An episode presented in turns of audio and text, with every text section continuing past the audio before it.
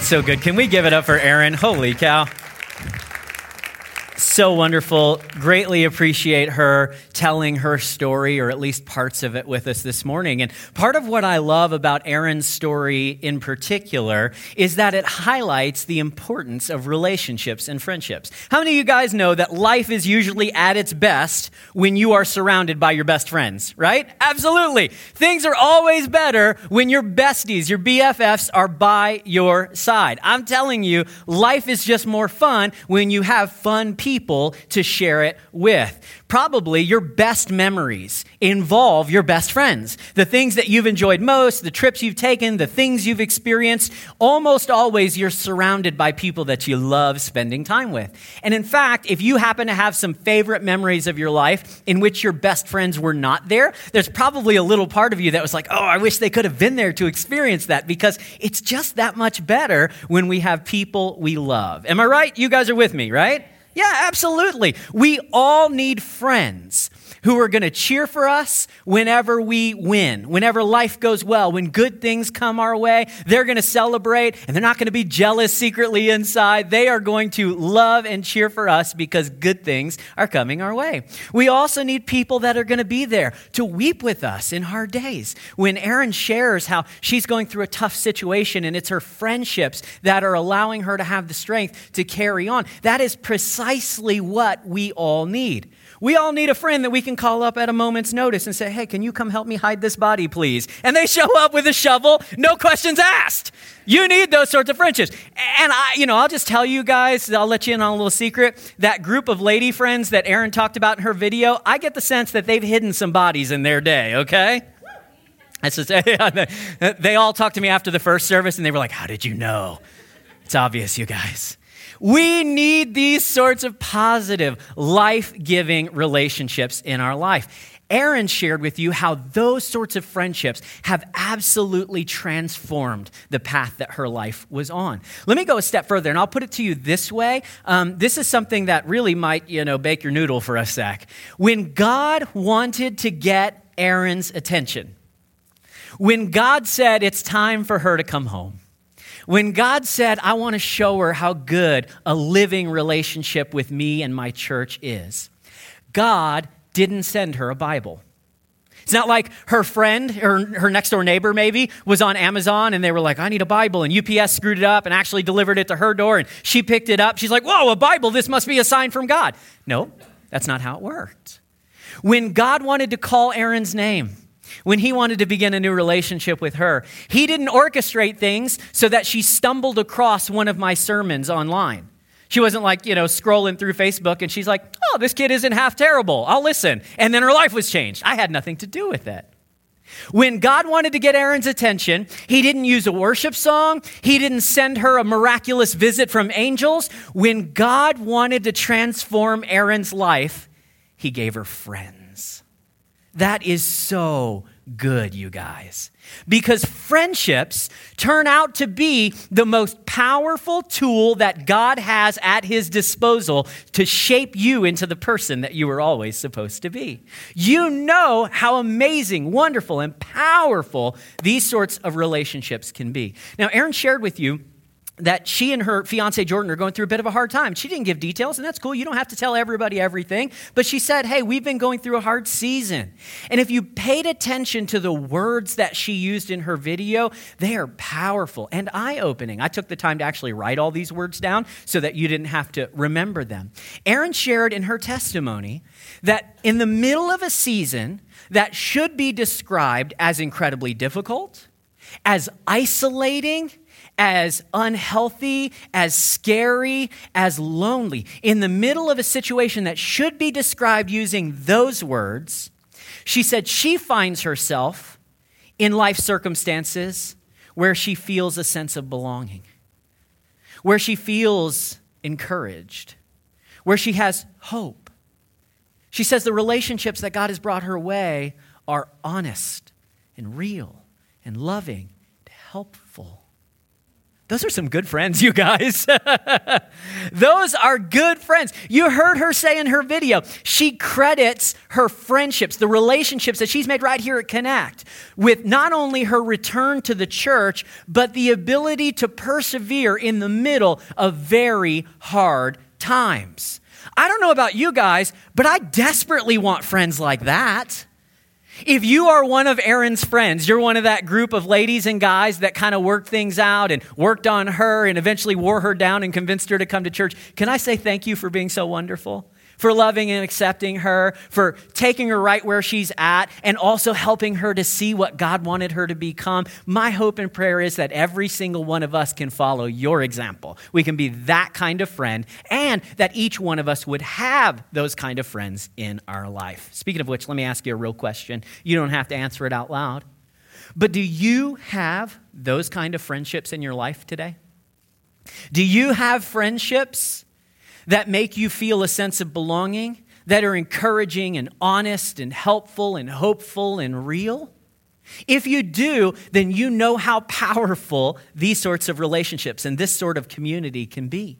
And if you don't have those sorts of friendships in your life, today is your lucky day. Because by the, by the time you go to lunch, we are going to help you take some steps that will allow you to leave behind your loneliness and your isolation and allow you to have the exact same sort of community that Erin said she's found and that so many of us have found as well. Hey, this is the second to the last week of our series, This Is My Story. We're calling this teaching series This Is My Story because each week we show you one typical person from our congregation. We give them three or four minutes to talk about their faith and how God is changing their life, how their faith is transforming them into a new and different, and in most cases, better sort of person. And we're taking these modern testimonies and we're combining them with some ancient testimonies, some ancient verses that were written like almost 2,000 years ago in the New Testament. And what we're hoping is, as you combine these modern stories and these ancient testimonies, as you combine these two things together, you would have a better understanding or a better answer to the question why would anybody be a Christian in 2019? Like, seriously, given everything we know about the world and everything we know about science and everything we know about culture and relationships and psychology and everything like that, why would anybody choose to be a Christian in 2019? My hope is that by the time we get through the end of this series, you will have a more solid answer to that. Now, for some of you guys, that's kind of a general abstract question. You're like, well, I'm here, I might as well listen to you talk about it, but it's not intensely personal. For some of you, though, it is really, really practical question. And it's very personal because you have a friend or a family member and you've noticed over the last few months that they've been changing. And you're wondering, what is going on with them? They have never been religious in their life, and now they're going to church multiple times a month. And they were baptized, and you found out recently that they're giving money to the offering, and you're like, you've joined a cult. There's no doubt about it. I am certain that you've gone off the deep end here.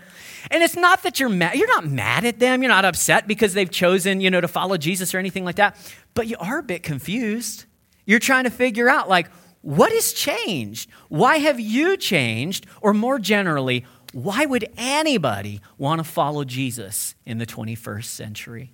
Let me read you a verse that might give you a, a, better answer, help you to understand why people in general have followed Jesus or why your friend or family member has made some of the decisions that they have. In fact, I'm only going to read you one verse this entire morning. Um, 1 Peter chapter number 1, in verse 22, Peter kind of addresses why people follow Jesus. And he talks about it from a first century context, but it applies in the 21st century as well. Look at what Peter says. He says, You were cleansed from your sins when you responded to the truth of Jesus. So now, you must show sincere love to each other as brothers and sisters. You should love each other deeply and with all your heart.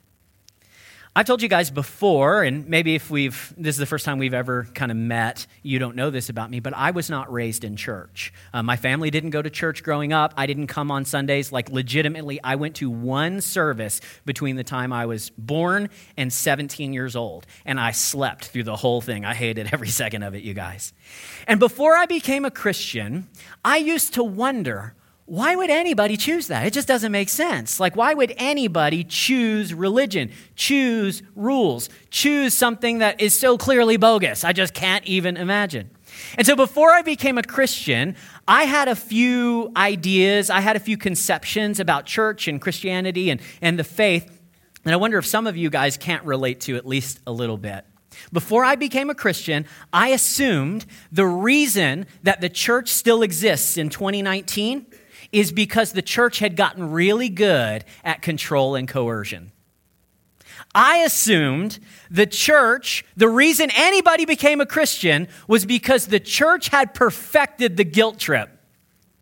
The church had learned how to use fear tactics. You're going to hell. The church had figured out how to manipulate soft minded people, no disrespect, but this is what I believed the church had figured out how to control or coerce people into believing. And it used to really get under my skin because it's like I knew a bit of church history even though I wasn't a Christian. And it seemed like Christians, they didn't even realize that at times past, the church, in order to get its way in the world, has even resorted to political power and military violence in order to grow, in order to expand, in order to accomplish its mission. I mean, hello, has anybody heard of the Crusades? This was not our finest hour, you guys. And so I used to be so frustrated because, in my mind, the only reason that anybody would ever become a Christian, the only reason that church even existed in the 21st century, is because they had mastered the arts of coercion and control. Now, I know you guys have never had those thoughts. You've never had those suspicions. I get it. That was just me. But can I tell you, on the backside of my decision to follow Jesus, now that I've been a follower of Christ for 20 years, and I see things from a different perspective, from the inside instead of the outside looking in, I could not have been more wrong in my assumptions about why the church continues to exist or why people would choose to be a Christian in the first place. Yes, the church has had some very bad years. There have been seasons throughout the millennia in which the, the church of Jesus Christ has not acted very Christ like. I get that. But can I tell you, we don't continue to grow. People don't choose to become Christians because the church coerces or controls them. That's not at all what's going on. People do not become Christians because of coercion or control. They become Christians because they discover caring community. When you get right down to it, the reason that people choose to follow Jesus is because they find a group of people who genuinely love one another. And it's so mind boggling, it's so nuts, it's so unexpected that people can't help but be drawn in by that.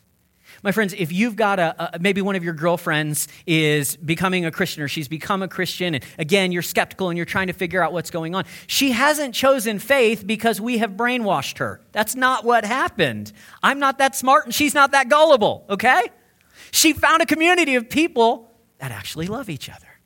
If your son or your brother has suddenly started going to church and you're like, man, what is going on? It's not because I sent like some holy Christian knights riding up to their front door, you know, in chainmail and they're like, convert or die. That's not at all what happened. They found a loving group of people who not only accepted them where they are, but also helped them to move to where God wanted them to be. Listen, people become Christians because of the caring community, because of love, not because the church has somehow figured out how to con- uh, control or manipulate people. And it's always been this way. From the very beginning, from day one, the church has grown. People have converted to the faith for the reason of love.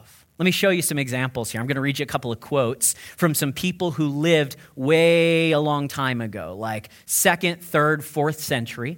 And, and they talk about the impact of Christianity and they talk about what's going on. So we'll start with a guy named Eusebius. Eusebius was a church historian. So he lived in the 300s, and he basically decided he was going to write down a bunch of, or rather, he lived in the 200s. He's going to write down a bunch of the, um, a bunch of the, the facts about the church and what the church has done and its spread and its influence and all those different things. And so what's really interesting is around this time that he was writing, there was a plague that hit the Roman Empire. People were dying left and right. I don't know if it was cholera or if it was a bubonic plague or something, but it was terrible. And people were just falling out all over the place. And because back in these days, they didn't have any sense of, um, you know, um, communicable diseases or standards when it comes to healthcare and things like that, people were scared to be around anybody who was sick. And so the, the going practice of the day was if somebody in your family got sick, for the sake and health of everybody else in your home, you had to put them out.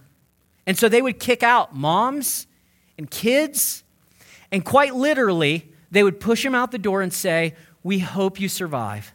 And if you do, you can come home. But for as long as you're sick, we can't take the risk with the rest of the family. So, as this plague hits the Roman Empire, there are thousands, tens of thousands of people that are homeless, and there's no health care. There's no opportunity for them. They are completely abandoned by their culture. Eusebius says the church decides to do something about it. He writes, The evidence of the Christian zeal and piety was made clear to all the pagans, all the people who were not Christians. For example, they alone, in such a catastrophic state of affairs, gave practical evidence of their love and philanthropy by works. All day, some of them would diligently persevere in performing the last rites for the dying and burying them, for there were countless numbers and no one to look after them. These people would be kicked out of their home. They didn't have any health care. They would eventually die alone. And because people were so scared of catching the disease, they literally just let bodies pile in the streets. But our brothers and sisters in the first century said, that can't be. They don't believe like us, but these people are created in God's image in the same way that I am. They're our brothers and sisters, and we've got to do something. And so, putting their own health at risk, Christians went into the heart of the plague so that they could give comfort to people who couldn't be saved, and so that they could bury people who would otherwise just rot without anybody to care for them. He wraps up by saying that other Christians gathered together in a single assemblage all those who were afflicted by famine throughout the whole city and would distribute bread to them all. In the middle of a famine, when nobody had enough to eat, including the Christians, Christians decided to share what little they had with people who didn't even believe what they believe. In fact, many of these people hated Christians and what they stood for. But because of the love of the church, they actually began to undo, to topple the most powerful empire in the entire world. And it wasn't because they had an army, it wasn't because they put on a good show on Sunday mornings. It was because they genuinely loved one another. And that's so powerful, it changed the world. Fast forward another hundred years, and there's an emperor by the name of Julian. He's a Roman emperor. He is anti Christian. He actually wants to reinstate the old Roman religion, right? Where they worship Mars and Juno and Jupiter and all these different guys, right? He wanted that to take over again. And so, what he did is he wrote an essay in which he laid out all the reasons that Christianity was growing at such a rapid rate in the Roman Empire and all the reasons that pagan temple worship was falling by the wayside. And so he says, guys, if we're going to outlast, outsmart, outwork the Christians so that people will follow our religion, we need to take a page out of their playbook. Look at what he says. He says, These godless Galileans, which was his name for the Christians, because Jesus was from the region of Israel called Galilee. These godless Galileans feed not only their own poor, but ours as well. He says, Guys, let's just be real honest here for a sec. Our poor lack our care. We don't give a crud about them. We don't do anything to help them, and it's killing us. He says this godlessness of the Christian church is mainly furthered by its philanthropy towards strangers and its careful attention to the burial of the dead. This anti Christian Roman emperor said the reason the church keeps growing is because Christians keep loving. The most powerful force on earth is love motivated by Christ. It changed their world. It changed Erin's world. It changed my world. And I'm telling you, it can change your world too.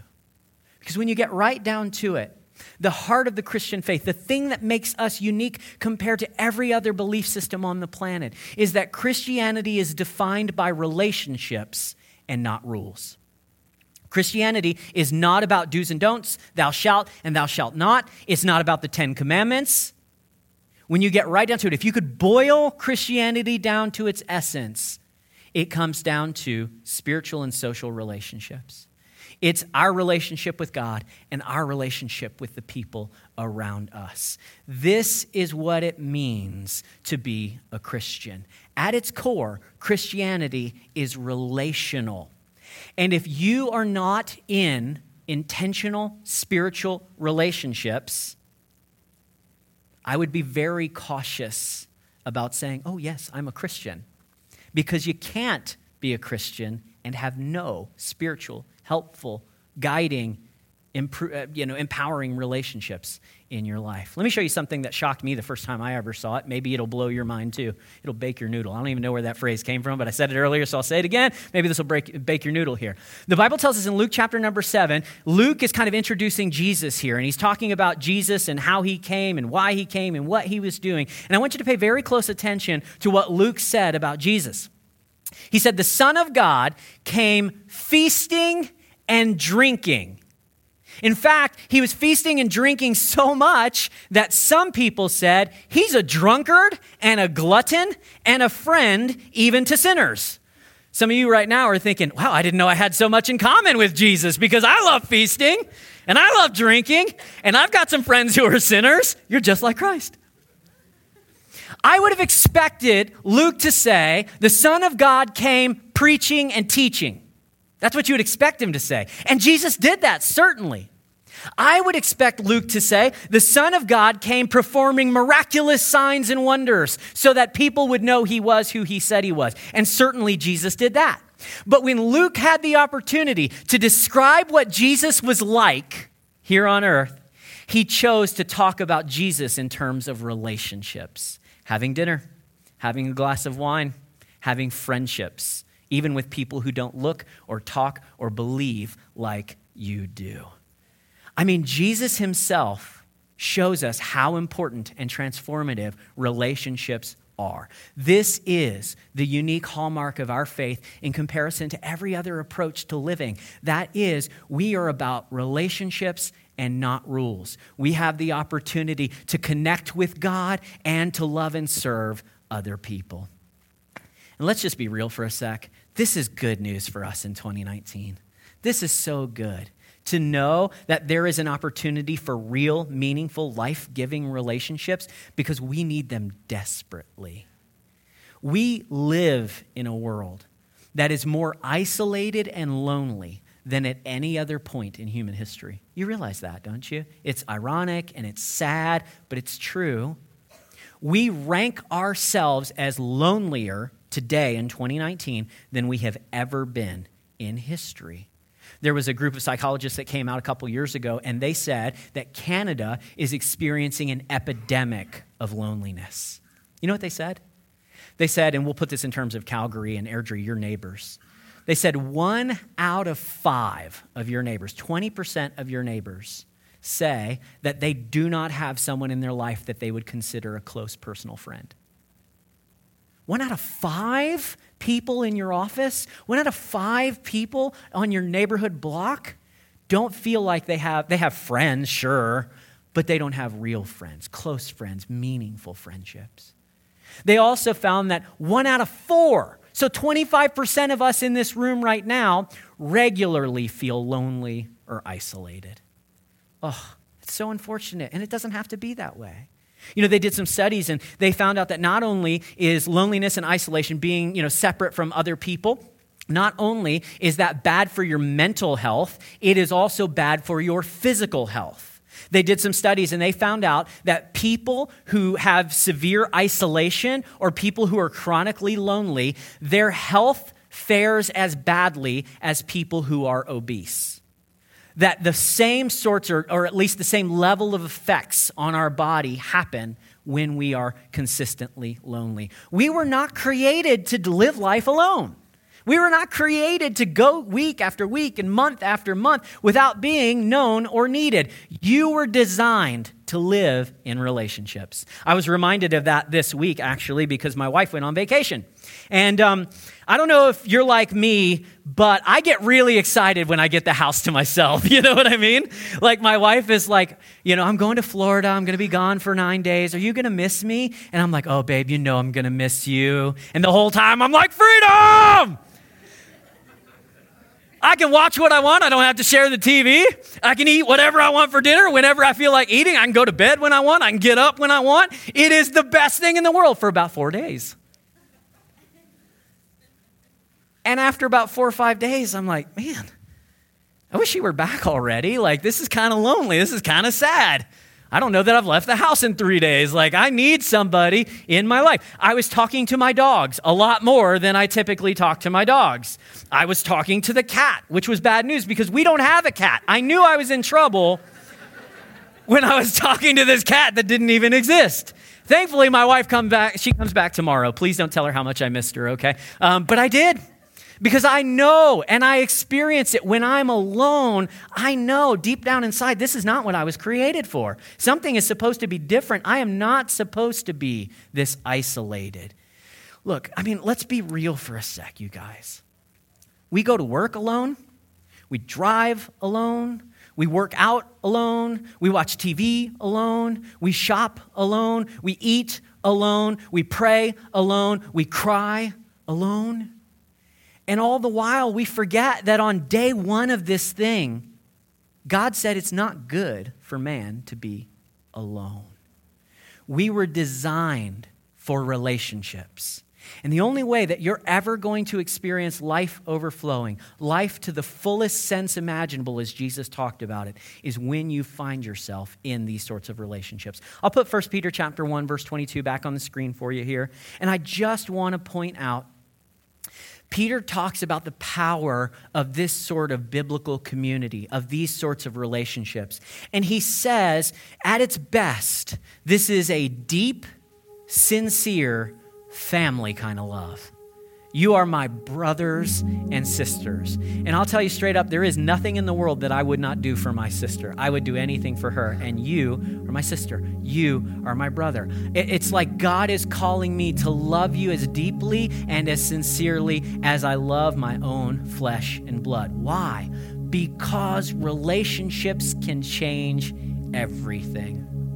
I told you that when God wanted to call Erin's name, he sent her a best friend. I want to point out that when Peter was talking to a group of people who were being persecuted, who were being literally arrested and tortured and executed because it was illegal to be a Christian in their day, when all of that was going on, Peter did not tell them that they should pray harder and he didn't tell them that they should protest louder against the government's injustices. And he didn't tell them you should behave better so that God will, you know, show you some favor and things will go better. No. Peter said the answer to what you're facing in life is to love more.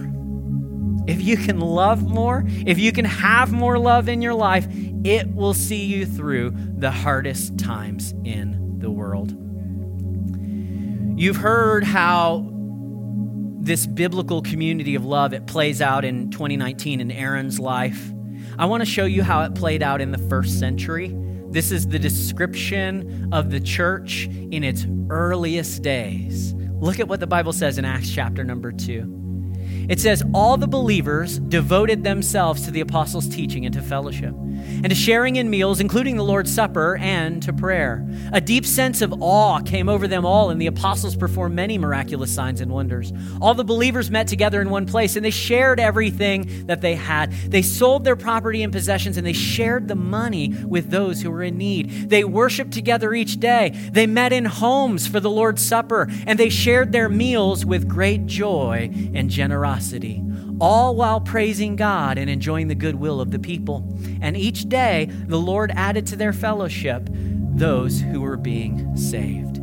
in the first century and in the 21st century, the thing that drives the church, the reason people choose Jesus, the reason that this thing continues on year after year after year after year is not because we control and coerce, it is because we care for one another. If that's the sort of relationship you want in your life, if you're like, man, I, I, need that kind of friendship, I need those kind of people who will accept me for who I am and help me to become the person I know I should be. Let me just, I'm, I'm going to put this out there, and I hope this doesn't step on your toes too hard. But in truth, if you hope to experience something better, you have to choose something better. If you want this sort of community and relationship, you've got to put yourself into this sort of community and relationship. It doesn't happen by accident. You're not going to be walking through the lobby this morning and you're like, I like the way you look. You want to be my new best friend? That's not how it works.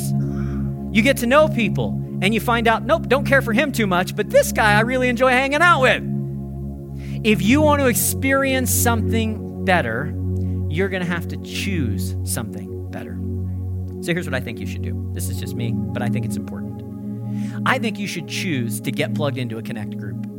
Today, following the service, just as soon as you walk out the door, you can't even get out of the building without passing by what we call Group Link. And Group Link is essentially this every single one of our group leaders is going to be gathered in the lobby. They're there to answer questions about the small groups that they're leading, and there's an opportunity for you to sign up for one so that you can find some of these relationships that we've been talking about. Now, many of you have been in Connect groups. Let me hear from those of you guys who have been a part of Connect groups before. All right, yes, indeed. And some of you have not. So if you've never been a part of a Connect group, let me just quickly run through what these are. I'm not going to take a lot of time, but I want you to understand what the heck we mean when we talk about a Connect group. A Connect group is simply a gathering of usually 8 or 12 or 15 people, sometimes more, sometimes less. And they get together on days other than Sunday. Like they like each other so much that they choose to hang out when they don't have to see each other. And they usually meet at, you know, Saturday or like Thursday evenings or Saturday mornings. They meet all throughout the week, usually in somebody's home, but, you know, some groups meet elsewhere uh, around the, the city. They usually only meet for about 60 minutes, sometimes as much as 90 minutes, depending on the group. And they gather doing the things that they love. That's what I, I think is so great about our Connect group setup, is that you get to choose what you're interested in Go do that thing and meet awesome people in the process. So, our groups fall on what we call a spectrum, the social spiritual spectrum. So, some of our groups are just socially focused. If you need deeper friendships in your life, you're like, look, I just need to connect with some more people who are going to help me in my struggles right now, then go join a social group. If you're looking for something more spiritual, you're like, I want to take my faith seriously, I want to grow in my understanding of the Bible or my relationship with God, then join a spiritual group. I think you will find something that you're interested in. We've got groups that are like powerlifting. So I'm in a small group this semester that's run by my friend Scott Bateman. It's called Pray for Gains. And it is literally like my hope is by the end of this semester, I have to cut the sleeves off of this jacket. And I believe Scott can take me there. I believe he can take me there. Maybe you're like, look, I, I don't want to get jacked. Um, but I love playing tabletop games, and I'd love to connect with some friends, you know, over that. You can join that group.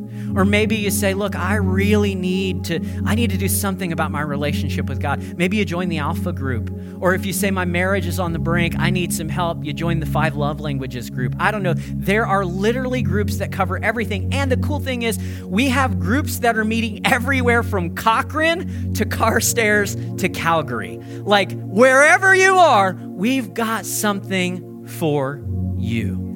I know there are a couple of obje- objections that are popping into your mind already. I get that. I had the same ones the first time somebody invited me into a group. I know you're saying, look, Dan, I've tried this before. I, I went to a small group at my old church, and to be honest with you, it was not a success. I did not enjoy it. I didn't get a lot out of it. On, you could actually say, Dan, I've been to one of your Connect groups before, and it just didn't do it for me. I just, it just wasn't a fit.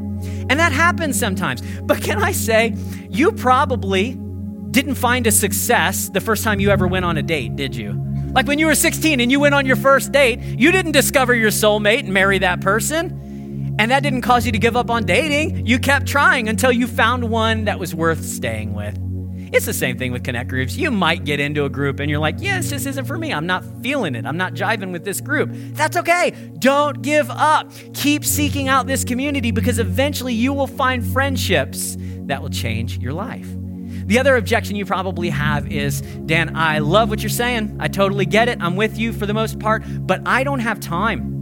I do not have time for this. My schedule is already too busy. I don't have any room for more relationships or more activities on my calendar. And boy, do I understand that I'm busy too.